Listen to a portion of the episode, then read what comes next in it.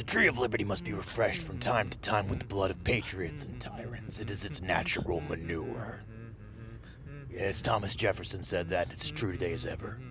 And here on the Natural Manure Podcast, we're going to help you navigate these turbulent times because people think that things are are difficult. People think that things are complicated when they're actually very, very simple. People talk about these international conspiracies, geopolitical worldviews, and mm-hmm. these difficult decisions. And I, I tell you, it's all very simple. There's no there's no secret Q level clearance person talking through your teeth, and you know, there's no deep state that's trying to you know, take away your Cheerios. No, it's much more simple than that. Human race is fighting a war against interdimensional demons that have been unleashed upon us because we have split from the original dimension of Jesus Christ and the Holy Trinity and into a dimension of a lost son, an imperfect savior.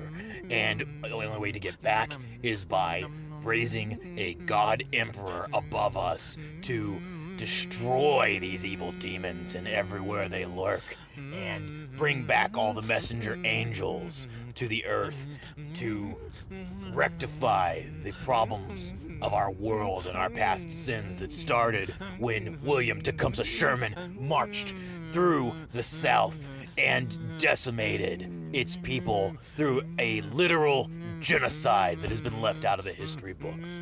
Yes. Yeah, you know, it's it's the kind of simple theory, it's the kind of simple thing that you know any child looking through a history book, if if they were allowed to open their eyes, would be able to see just for themselves. And that's my goal here. I will open your eyes, whether you like it or not. Most people talk about cutting through the bullshit or bringing down these chicken shit politicians. Not here on Natural Manure. No, we embrace the shit post. We embrace the chicken shit politicians. We, uh, well, okay. Well, we, we're not cutting through bullshit. We're making the bullshit. We're making the bullshit. So, get ready, America. Because P.T. Jericho has come to town.